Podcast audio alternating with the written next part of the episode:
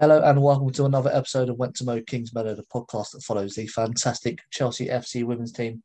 I'm your host Dean, and we're here to discuss Chelsea's FA Cup semi-final victory against Manchester City at the Academy Stadium on Sunday, October the 31st. Uh, I'm joined by my co-host Dayne. Dayne, how are you doing? Yeah, good. It's been a great weekend for uh, for Chelsea teams, men's and women's, both going away and winning 3 0 quite comfortably on both accounts as well. Yeah, it's been a great weekend. It has been a good weekend for Chelsea. Uh, no, Jane, she was at the game today. Uh, I'm hoping that she's recorded some sort of audio message from her experience. Uh, if she has, you're going to hear it now. And if she hasn't, then you're just hearing me again. So, yeah, we'll see about that one. Uh, we're also joined by Harry Edwards again. Harry, welcome back to the show. How are you? Thanks, thanks for having me back on. I'm, I'm obviously I'm no Jane, but I'll try to do my best to to fill her very big and well, great boots. I don't want to, you know, say big shoes as if she's got big feet. I'm not, but you know, her very capable boots. Um, I'm good. Like, like Dayne said, um, great weekend, really, um, and a, a really big win today. And I'm looking forward to to get into it. Yeah, much more facial hair than Jane. I think that's fair to say. uh, but yeah, I'll and a worse hairline. Yeah, well, not talk about Jane's hair, seeing as she's a hairdresser. We'll leave that. Um, we'll just say it's lovely. Uh, I'll go through the lineup with the stats, and then we'll get into some talk about the match. So Chelsea lined up in a 3-4-3 in the end with Berger in goal, Bright, Nouwen, Eriksson in defence, Carter, Ingle, Leupolz, Reiten in midfield, uh, with Kirby and Kerr up front. Then they had and Cuthbert, sorry, missed out a player there. what you do when you handwrite notes.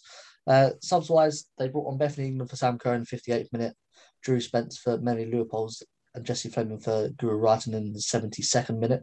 And then Niamh Charles replaced Fran Kirby in the 79th minute. That left Zecira Musovic, Ji So-yun, Lauren James, Jonna Andersson, and Jorja Fox as unused substitutes. And stats wise, from the BBC, we had 54% possession, 17 shots, 10 on target, five corners, and eight fouls.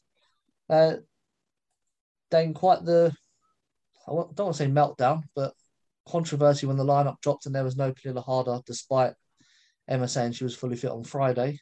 What did you make of that when the lineup dropped? Yeah, I just presumed that uh, that Emma was just you know being diplomatic when when when she said uh, days ago that she was fine and then she was carrying a knock. She obviously didn't want to play her cards too early for you know, for, for, the tactical awareness of Man City manager to work around and whether she was ever in contention or not. But, you know, Emma seems quite honest and she just said no, she felt a little bit, felt a little bit the injury was coming back to to to bite her the day before, and yeah, you know, it's just I I, messaged you a few times, didn't I? I couldn't work out where I, I where Carter was playing. Uh, a new one and we was uh, sort of come to terms in the end after we, we realized after five or ten minutes but yeah it was sort of a team I thought it was nice to see Cuthbert in in, in, in a more uh, natural position. Although I, I, do believe she's she's been pretty superb at right wing back so far this season. Yeah, yeah, no calms. I liked the uh, you know the solidarity of Ingle and Leupolz. You know, just to just to sit there and you know you, you know do that job screening the defence. Uh, Leupolz a little bit higher than Ingle, but yeah, yeah, I was quite happy with the team. Yeah, on our prediction show or preview show, Harry, we previewed the game. Obviously, we predicted the team. We were 10 out of 11 right. The one wrong was obviously Pernille Harder not playing. Was it a surprise that it was Nouwen that replaced her and we shuffled the whole team around rather than someone like G or, or Jessie Fleming coming in? I know that Emma explained after the game why she did that, but was it a surprise at that time that she'd done that? Well, when I when I first saw the team sheet, um, I didn't actually see that Harder wasn't on there. So like as you go down, she's one of the bottom names on the list because they do it numerically. So I saw um Bright, Eriksson, Nouwen, um, Carter, um, Reiten and Cuthbert, and I was thinking, right, what's she doing here? You know, has, has she gone? I think everyone on Twitter was like, has she gone four at the back? Is she, you know, is she is she sticking with three? Then who's playing where? Um, I think we, we had spoken on the Talking Tactics pod about um, now and in coming back in, and I think it's probably all what we wanted to see. So it was nice to see that. But like you, like you said, um, you know, I am firmly in the Jessie Fleming should start camp. So anytime that she's not starting, I know it's a big game and there were um, like outside circumstances because of when she came back from Canada. Um, I'd like to see her play more, but you know, Cuthbert did a great job in a in an advanced position. So who are we to question Emma Hayes? That's a great point, though, Harry. Yeah, but now I can remember. I I was exactly the same as you. I just presumed Harder was in there, and when I that's what confused me, Carter, because I just saw Cuthbert's name and thought, oh, she's right wing back. Uh, mm. So where is Carter playing? But like you, yeah, it took me a while to realise that Harder wasn't in fact playing. Yeah, when we were obviously talk about it before the game, sort of I made two lineups. One had a back four, one had a back three.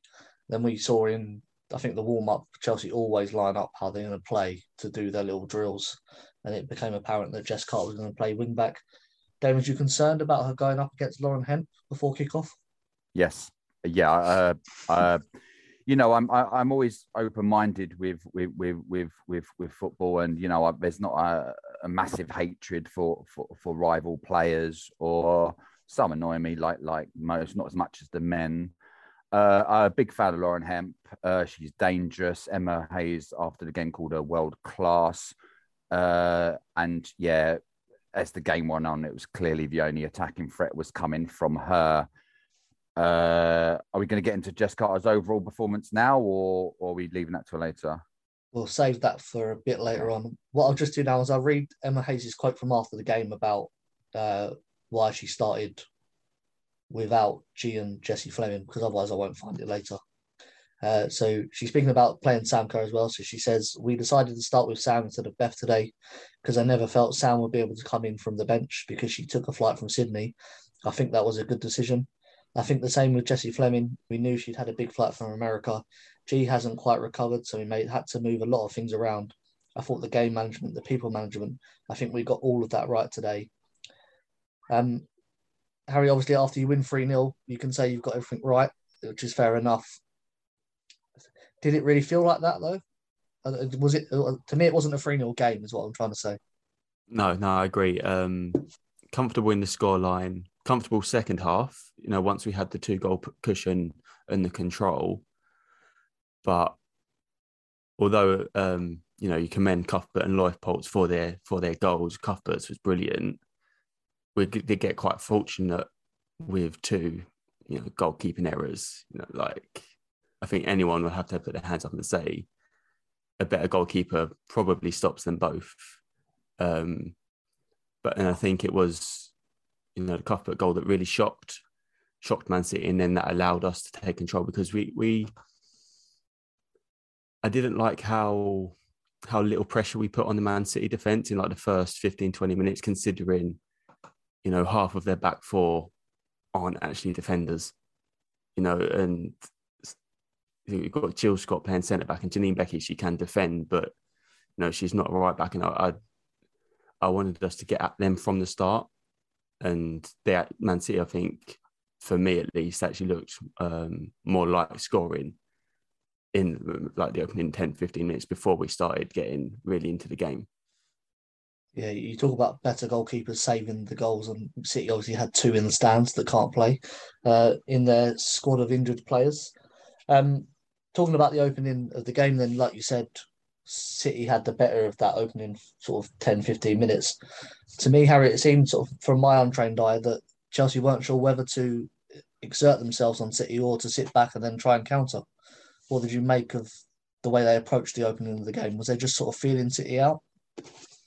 Yeah, I think um, again, quickly going back to the formation we were talking about, there were times where I like I couldn't tell whether it was a back three or a back four, um, because I think they were they were trying to be so fluid. Like sometimes had Magda pushing up right, left back.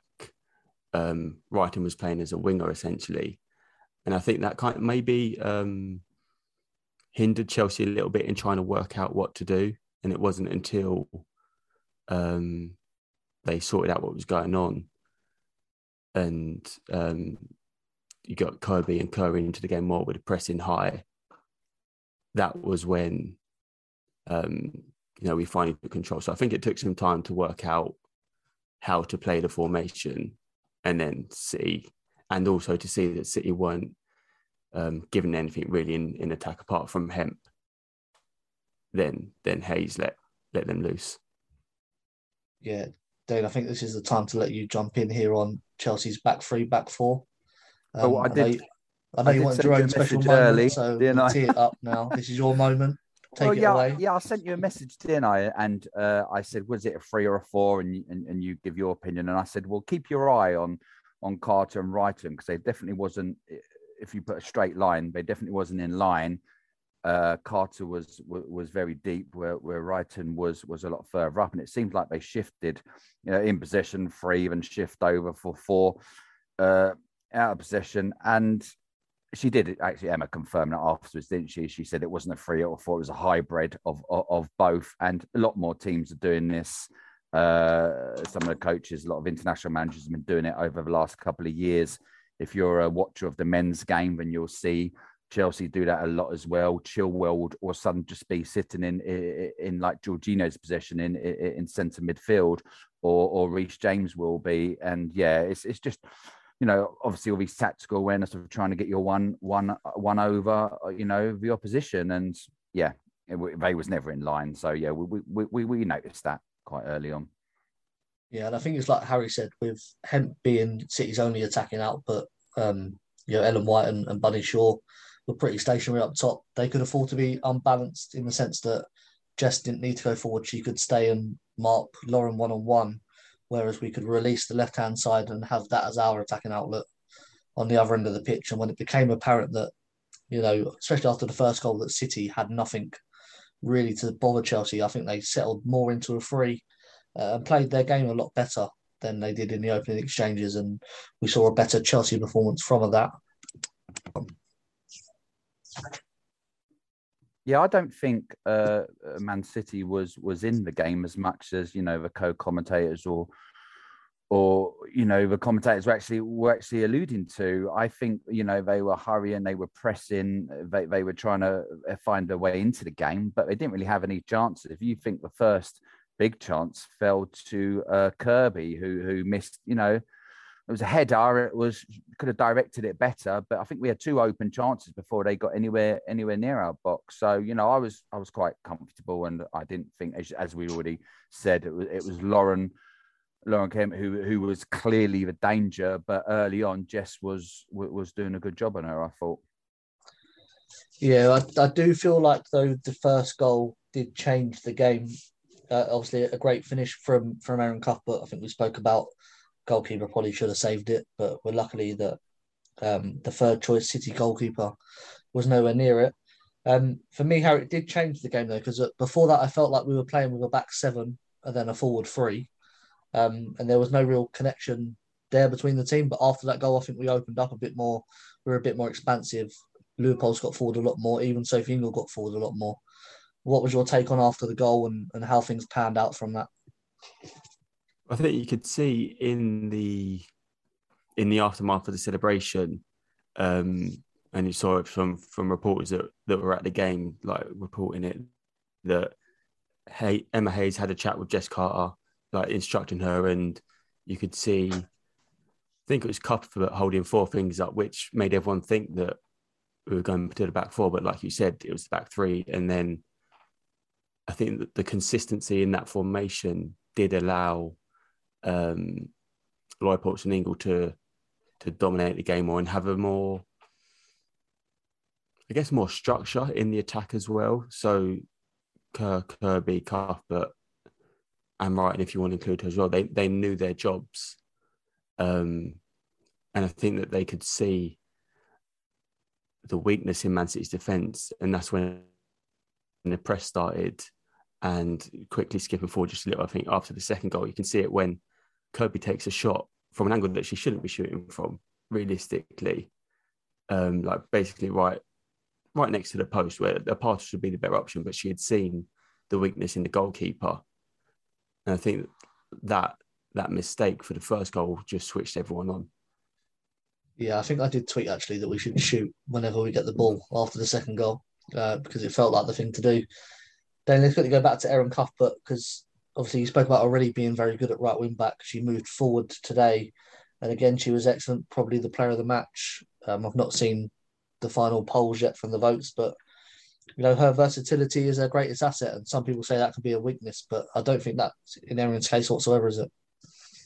No, no. Another one of her greatest assets, I think, is uh, she doesn't go missing in games. You know, sometimes I don't know if I'm being too harsh on Guro Reiten, but it, you know, that first half we didn't see a lot from her. But Erin's always demanding the ball, always wants to be involved. She's got a great engine.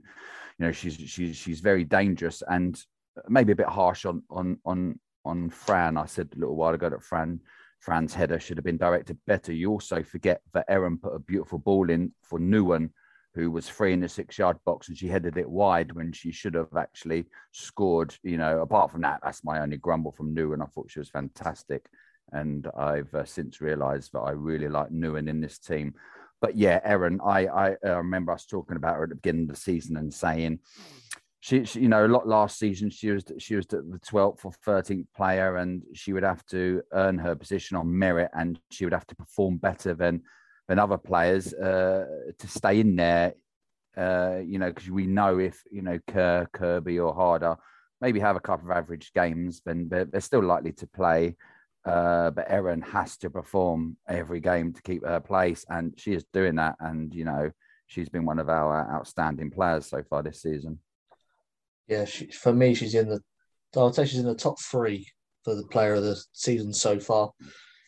Going back to the, the second goal, Harry, Obviously, Leupolz a lot further up the pitch now at the edge of the box. Releases a, a good left foot strike, but probably not the best one she's ever hit in her life. Goes into the bottom corner.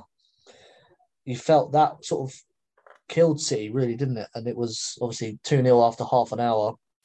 But for me, what it highlighted was the first 15 minutes, we felt City out. We knew where we could play the ball. We made that change in the game and then went on and scored two goals how important is that for you, given what we saw last season? Like in the Champions League, we played a full 90 minutes and then assessed what our opponent was doing, come back in the second leg and blew them apart. We're learning and developing, aren't we, as a team that we can do that within a game within the first half? Yeah, um, and like you said with the Champions last season, there were times where we were overrunning midfield in in the first leg and then corrected it. And I wouldn't say we were overrunning midfield this time um, in this game, but um, once you know once we had felt City out, um, Leupolz and Ingle knew what they could do, and and goal came not even from from high press. Um, Demi Stokes just had a a poor header, um, but Leupolz was there. You know, she was in the position on the edge of the area to um, challenge. I think it was Caroline Weir for the ball. Yeah, yeah, she wanted um, it more. Yeah, yeah, but because she like the team had seen what City would almost allow them to do because of the lack of a confidence in their in their own team. You know, the Chelsea midfield knew that they can press that high up, and you know if if they get caught out, I think we've said it a few times. White and Shaw weren't really going to do anything on the counter. I think there was one chance in the first half near the end where I think it was Nouwen got caught out. One of like the only negative I could think of her game. Um, I think it was Laura Coombs running onto the ball and they got it wrong. Um, but other than that, I think I think it was good. You know, we talk. Um, probably not the not the perfect performance, but it was it's a good learning point for this for the rest of the season. Um, to, you know, hopefully go do even better than we did last season. I thought uh, Carter really grew into the game as well. I thought, you know, as we already sort of said, a lot of us was feeling out Man City for the first 10, 15 minutes. But once Carter grew in, I think she really grew into the first half, second half you know, we'll discuss in a little while. But the first off, she started to push uh, Hemp all the way back. So Hemp was like literally defending the last 15 minutes of that first half. And I thought, you know, as, uh, that was thanks to, you know, how well Jess grew into that first half. Yeah, we'll, we'll get into Carter later. Let's stick with the positive um, of the performance overall first. Um, Dayne, so Harry mentioned there about City's mentality, and you saw that evidently after the second goal because they had nothing left in that first half. Um, and Chelsea sort of dominated the rest of the game up to the half time. And then after that, the second half, obviously they had their 10 minutes of having a go, but they weren't really in it, were they? No, again, it was Lauren Hemp. Uh, sorry, Lauren, she really stepped up uh, her, her game in the second half, you know, pushing Carter back, uh, looking dangerous. Didn't seem like she she, she was trusting her fellow uh, forwards because she wasn't actually looking for him. It was almost like I can do it on myself. You know, she turned Jess one time and left uh, a bit harsh to Melanie Leupolz, but you know, and, and then she tried to cut in and then it just sort of scuffed away. I think Millie Bright got in the way, but she looked so dangerous for 15, 20 minutes. But again, it was just only her. You know, we was doing a quite a good job, you know, uh, and again, we always, you always felt we could step up a gear as, uh, as we alluded to earlier, they got a patched up defense. I always wondered if we could have on another day if we could have pushed Jill Scott more, you know, a lack of pace, you know, put Kerr uh, right in behind uh, Alex Greenwood. You know, she she is a left back or a centre back. You know, I think she does a, does a good job. Uh, you know, either position. So I wouldn't say she was too much out of position. You know, we've seen her more at left back, but she's good in possession of the ball. She can spray balls round. I thought Janine Beckie was quite good. She was quite good for the first 30 minutes of the first half. I think she was the we you said a minute ago. She, I think I'm sure she was the one who put the ball over for for the Man City player, but I think she got caught in her heels uh, and, and stumbled over. But yeah, there wasn't there, you know there wasn't a lot. It was only it was only uh, Lauren really who who was ever going to look dangerous, and she did, did give uh, Jess Carter a torrid time for that probably the first 15 minutes of the uh, second half, but she she was on her own to be to be fair to her.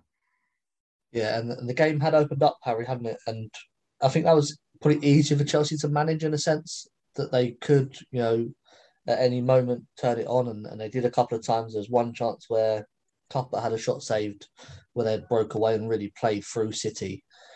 Did you feel like that as well watching the second half that Chelsea were more comfortable? Obviously, having a 2 0 lead makes you more comfortable, but the way the game was being played was in Chelsea's favour.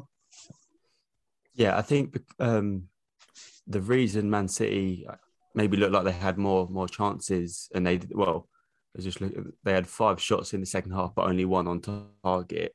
Um, but the reason they they had that is because you know we, we kind of let them. I think we were happy to to sit back to let them, you know, slowly br- bring their way up the pitch to then hit on the counter, um, because we had that that that two goal lead, we we knew we could protect that. I think we knew, um, like Dayne said, you know, Hemp. By that point, she was fed up with her with her other attackers. You know, she if someone was going to score, it was going to be her.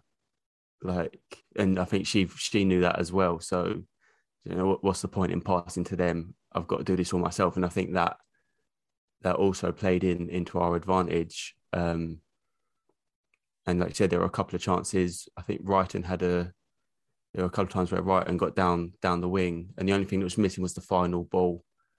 Um, we on a on another day we probably could have scored another three or four in the second half if we really wanted to. Um, but I don't think Hayes will be too too unhappy with the second half performance because you know got the job done.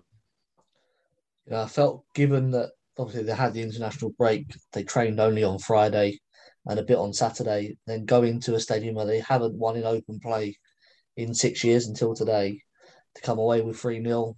Um, I think everyone's going to be very pleased. And obviously, that final goal came in the last minute with you know, a wonderful Jessie Fleming cross straight onto the head of Beth England, who, who scored a great header. Dayne, that was a reminder of what both players can do because neither got the start, but they made their impact known, didn't they? Yeah, yeah. I, I, remember it start. I think it started by good play by Niamh Charles, and she she she done a nice little pass to Sophie Ingle, little dink over to the wing to, to to Fleming. You know, that's a great ball. You know, really good positional play by Bethany to to put herself in between. I think it was uh was Greenwood, wasn't it? And White. Yeah, she put herself in between then, but she still got to finish the header. You know, it's so easy for people to sit at home to think, oh, it was on a plate for her, but it was her positioning that, that made it, and, and the great crossbar Fleming that made it look like to the naked eye it was on the plate. And you know, she put it away from the goalkeeper. I thought the goalkeeper better after the mistakes we talked about. She, she made some good saves. I think she kept out Kerr in the first half. Erin, you know, that's some great play for Erin, who who nearly put the game to bed uh, three uh, 0 But yeah, she she was she was she was she was nowhere near the goal. And Bethany England, yeah, it's a great. You know, we've been seeing it for years. You know, it's probably the harshest striker in world football who's got you know Sam Kerr, Fran Kirby, and Pernille Harder above her, and uh, you just got to admire her that you know she sticks in there. She's probably a great teammate and turns up to training. Do you know what I mean? She always gives everything, and uh, you know, you, whenever she scores, you're so pleased for her because she's such a, an ultimate professional.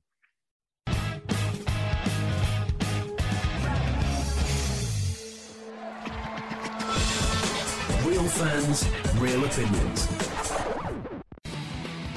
I'm Jason Cundy, and you're listening to the Chelsea Football Fancast. Up the Chelsea! footballfancast.com.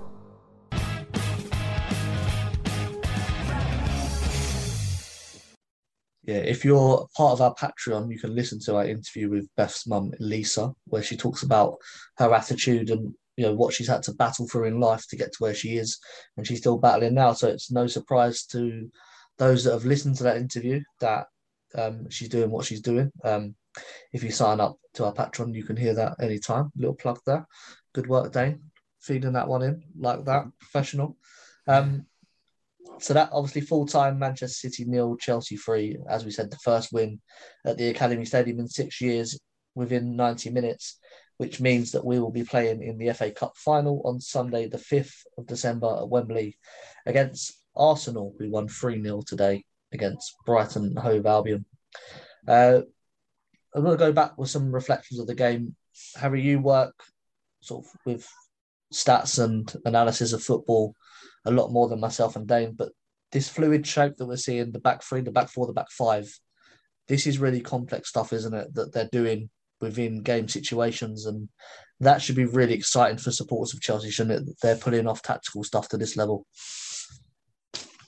Yeah, I think, um, like I said, may, maybe a little bit of a slow start um, in today's games, sorting it. Um, but once you know, Chelsea have been playing back three for well, a couple of months now, like consistently. So they're still trying to get to grips with that in the first place. Um, and again, we spoke about on the Talking Tactics pod. I think we all we all agreed that we should, you know, stick with the back three for the time being.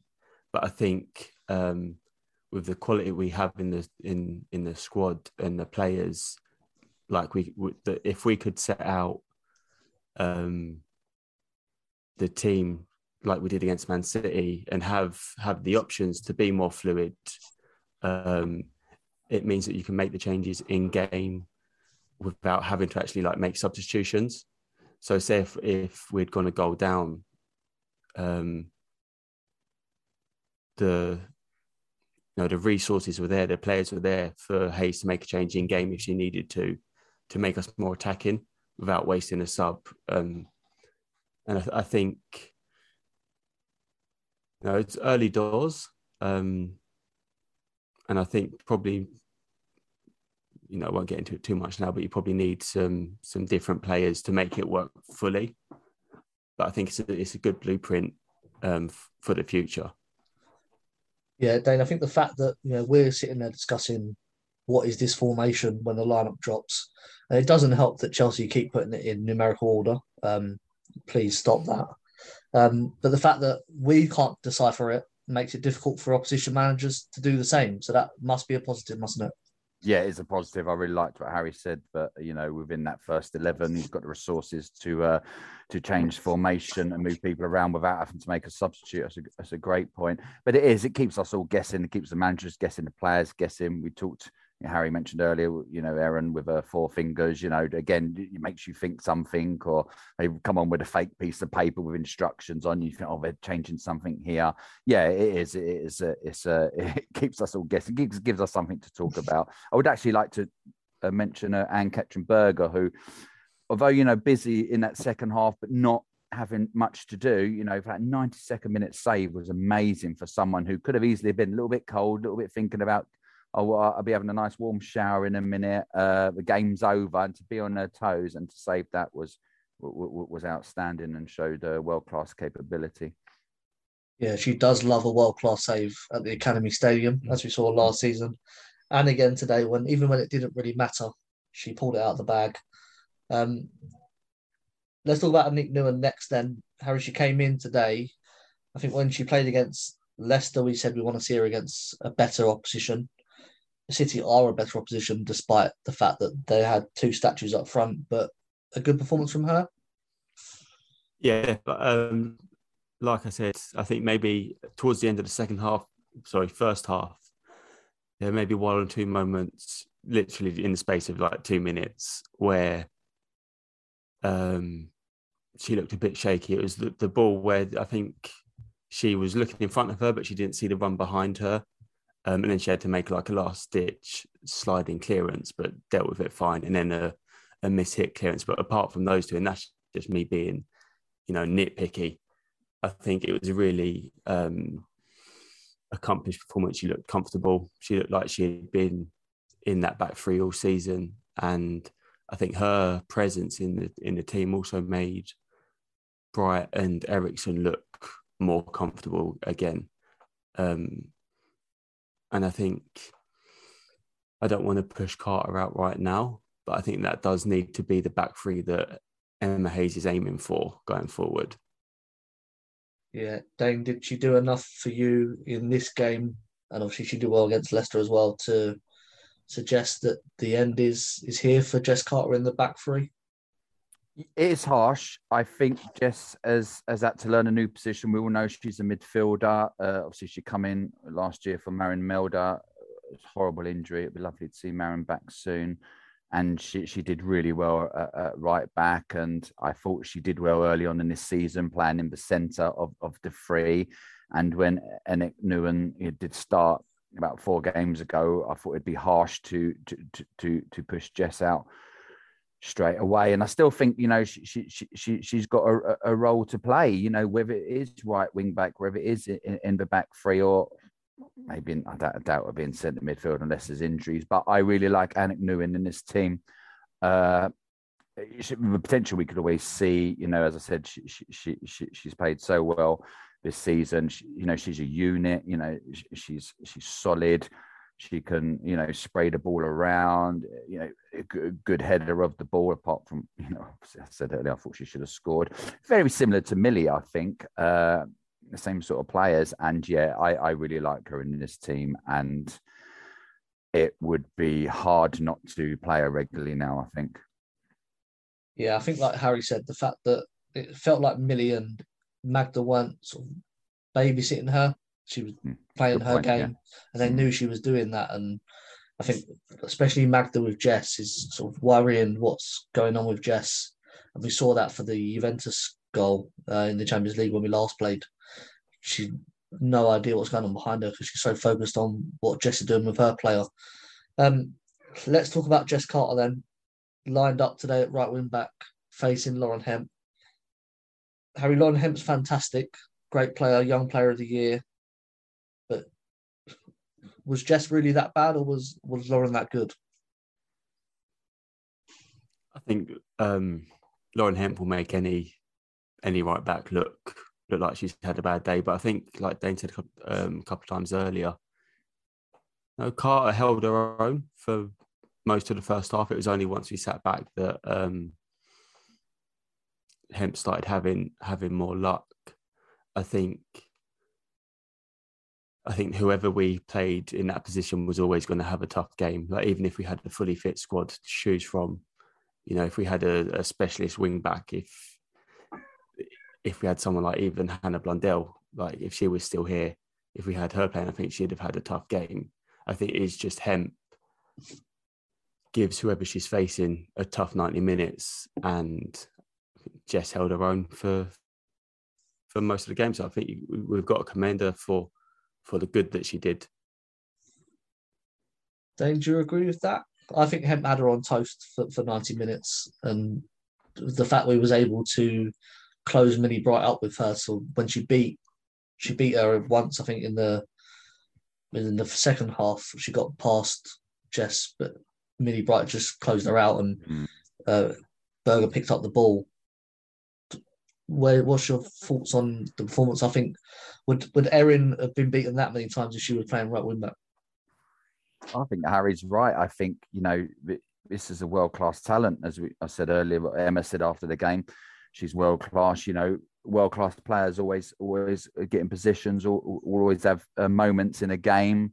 You know, it's an away fixture. I thought, you know, our back three started a little bit slow the first 50 minutes, but I thought, as I said earlier, Jessica grew into the game and was pushing Hemp back in the first half. She had a bit of a, a torrid 15, 20 minutes of the second half, but whether she recovered or or Lauren Hemp's shoulders just dropped because you know we already said you know none of the other strikers were doing much. If she had found uh, one of the other strikers and they'd scored, or she'd made lots of chances for them and she'd scored herself, we might have been more critical of, of Jess Carter's uh, uh, performance. But as it, you know, she she she could have had a torrid 90 minutes, Jess Carter. I think she had uh, a worry in 20 minutes. But as I said, the, the last 25 minutes, it was either either down to Lauren had just think, well, you know, two, three nil, nothing's happening for us. Uh, but I suppose we, we got to see the positives. And in the first half, up against the talent of Lauren, I thought she she did hold her own. Uh, Lauren's so good, you know, like Harry said, you know, it could be any right right wing back. Uh, we've got so much confidence in in, in Erin Cuthbert that you wouldn't be surprised if she kept someone of of Lauren's um, sta- higher standards quiet. But that's that's a debate, but we will never know. Uh, yeah, it, it, you can see it, Eve. I've always said, you know, my eye will tell me uh, something different to what yours, Dean, or yours, Harry. And I didn't think Jess overall was, you know, I thought it was a maybe a generous seven. Uh, it was a clean sheet. She was part of the defence, so they'll be well happy with that.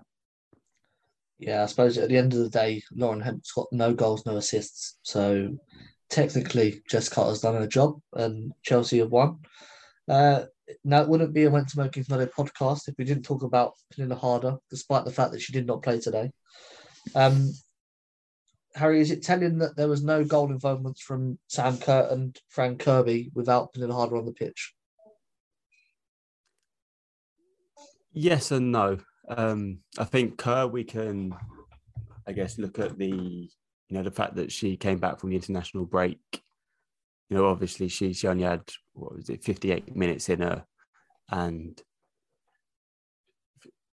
she only had one chance. Um, I think I've I said quite a few times on Twitter. You know, she needs Sam Kerr needs like three or four one on ones before she actually scores one.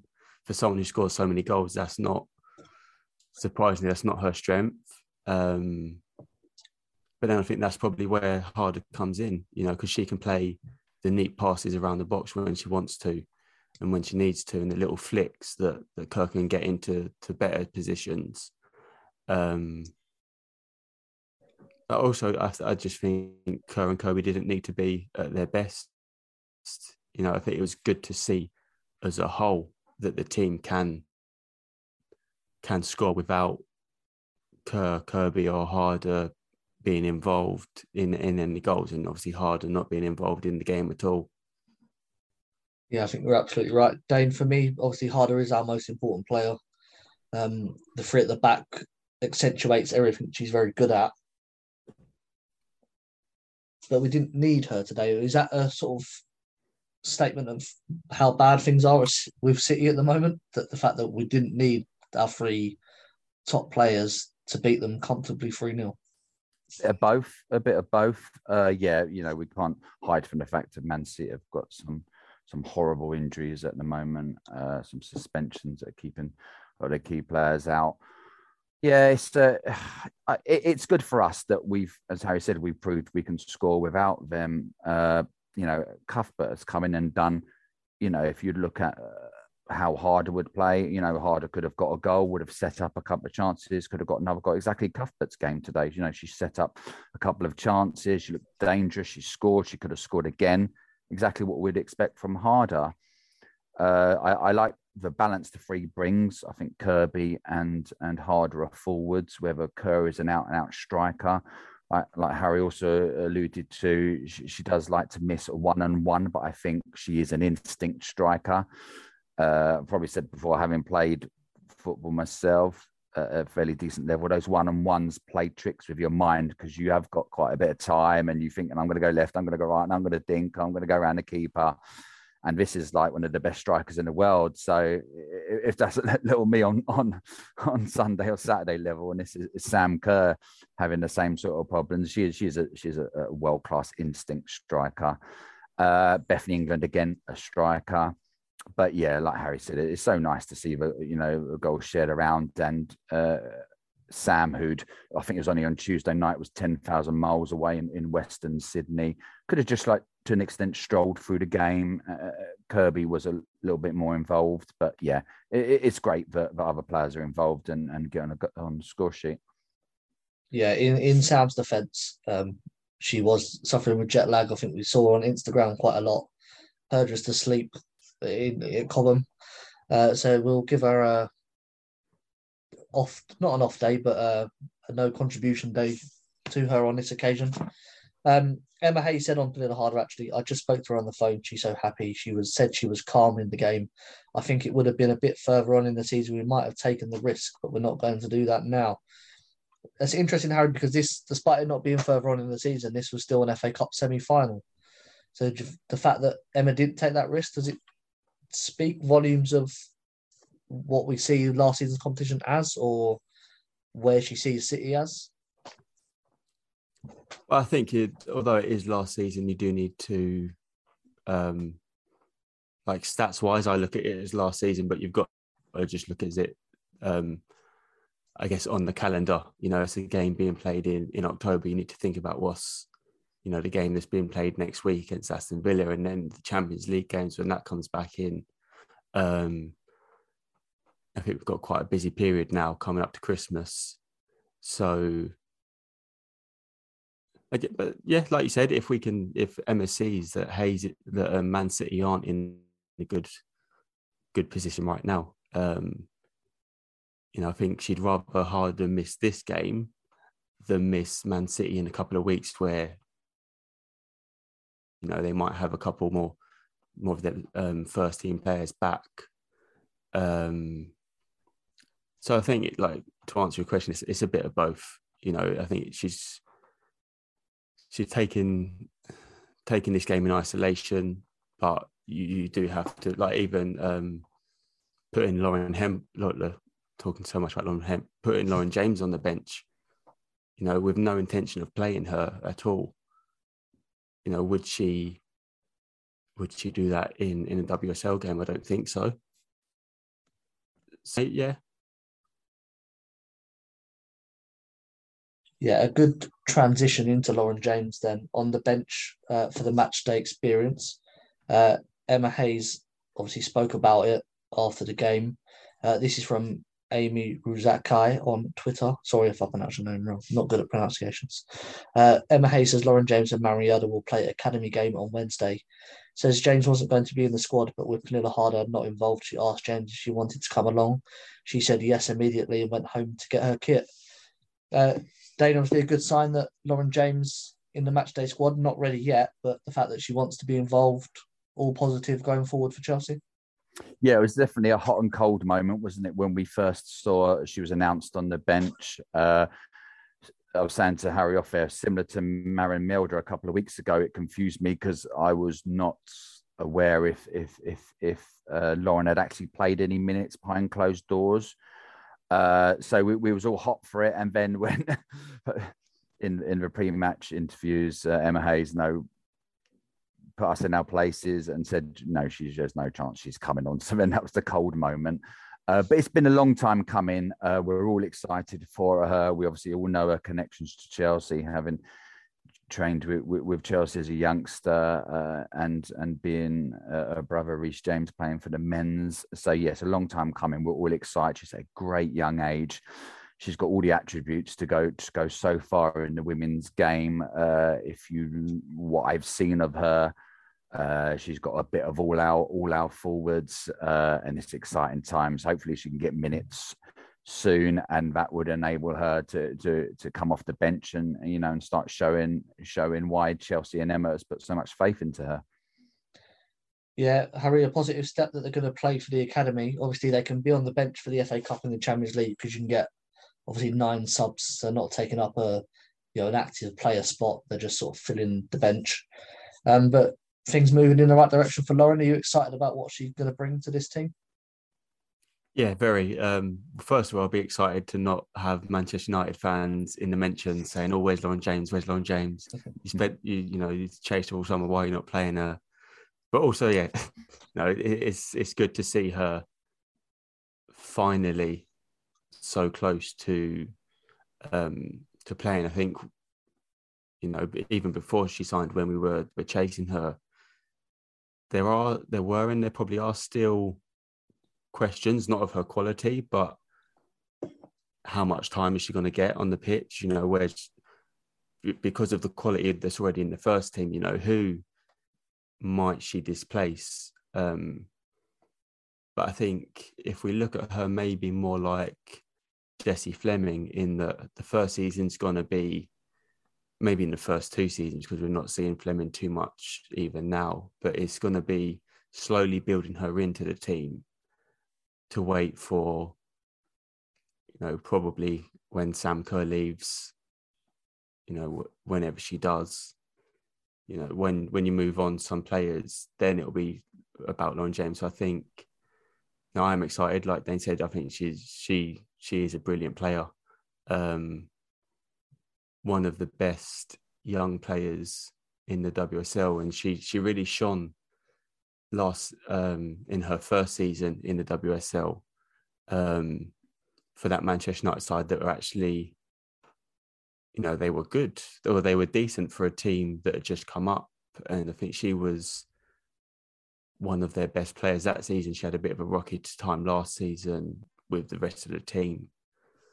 But I think now that she's you know, she's got Emma Hayes.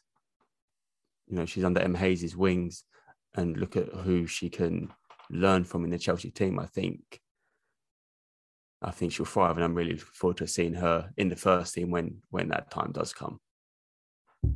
Yeah, Dan, you want to come in? Yeah. So unless I've, you know, I know I'm very busy, but unless I've stupidly missed, Sam Kerr has not signed a new contract, has she? No. And no. she's out of contract at the end of the season. Yeah, and we won't talk about what we're expecting to happen, but I think there's going to be a lot of changes at Kingsmeadow in the summer. this is a, a discussion for another pod, but there are, you know, several players coming through, you know, at young ages like Cuthbert, Fleming, Lauren James, where mm. there's is going to be some transition. But like I said, that is a talk for another pod. Um, so then you could, that's, that's what I'm alluding to. Then, if if Sam would have told them in the summer she wasn't signing a new contract, then you could have seen this as a bedding in season for Lauren, and there'll, there'll be a slot opening next season. I don't know if Sam, you know, wants to go back to the W of the N uh, NWSL in, in, in America. I know she's she, she's in a relationship with with with one of Mewis' sisters over there. So then then you can see why you know this uh, slot will be opening for Lauren. And if if Sam is uh, is unfortunately off at the end of the uh, season. Yeah, things can always change, so we'll wait and see what happens um, with that. Um, that's all I've written down. So I'm just going to open up the podcast to Dane or Harry. Anything else on the game that well, we I'd haven't like touched on? You want to talk about? Yeah, I'd like to add. I don't know if Harry wants to add anything. I, you know, I've I've always said, Joel, I always like to look at the opposition and uh, uh, you know give my thoughts on on what I've seen. You know, and you know, we've mentioned obviously Lauren Hemp. You know, uh, she always impresses me. Dangerous player. You know, I think she was their star player. A couple of special mentions actually. I think a bit harsh actually on Caroline Weir. I think she had a good 20 minutes after the second half as well. She was trying things. She was running with the ball, and maybe her her shoulders dropped when the second or third went in. I was also quite impressed with Keira Walsh. I thought she uh, had a good hour. I thought she screened the defence well overall good positioning. She had a good tactical eye for a pass, and and a tackle. And I was quite surprised. I thought she was one of their better players uh, in a defensive way, obviously. I thought she she screened the, the, the uh, patched up defense quite good. I was quite surprised when they took her off after six, seven minutes for uh, the ex Barcelona player Losada, I think, came on. Uh, but yeah, I just wanted to, I, like you know, I like to mention the opposition, and and I thought Hemp was outstanding, but I thought Keira Walsh played well as well. Yeah, in the in the preview, Harry, we spoke to Dave and Jane from the Manchester City Women's Supporters Group. Um, the, the vibe I got was this game was probably too soon for City to be competitive, and that proved to be the case, didn't it?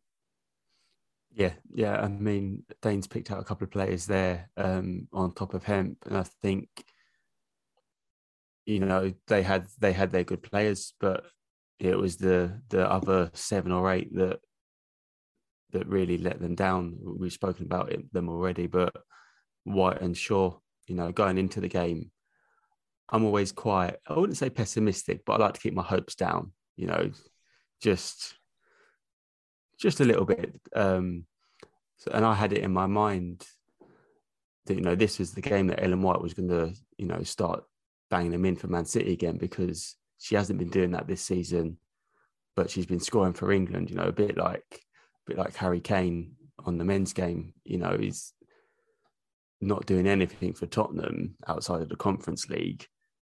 Um, but for England, he's he's coming up trumps. Um, so I was maybe worried's the wrong worried's the wrong word. I was cautious of you know her using us as as her you know starting block to to really kick her season up, but I don't even think we needed to nullify them. They were just for, yeah. for lack of a better word, rubbish.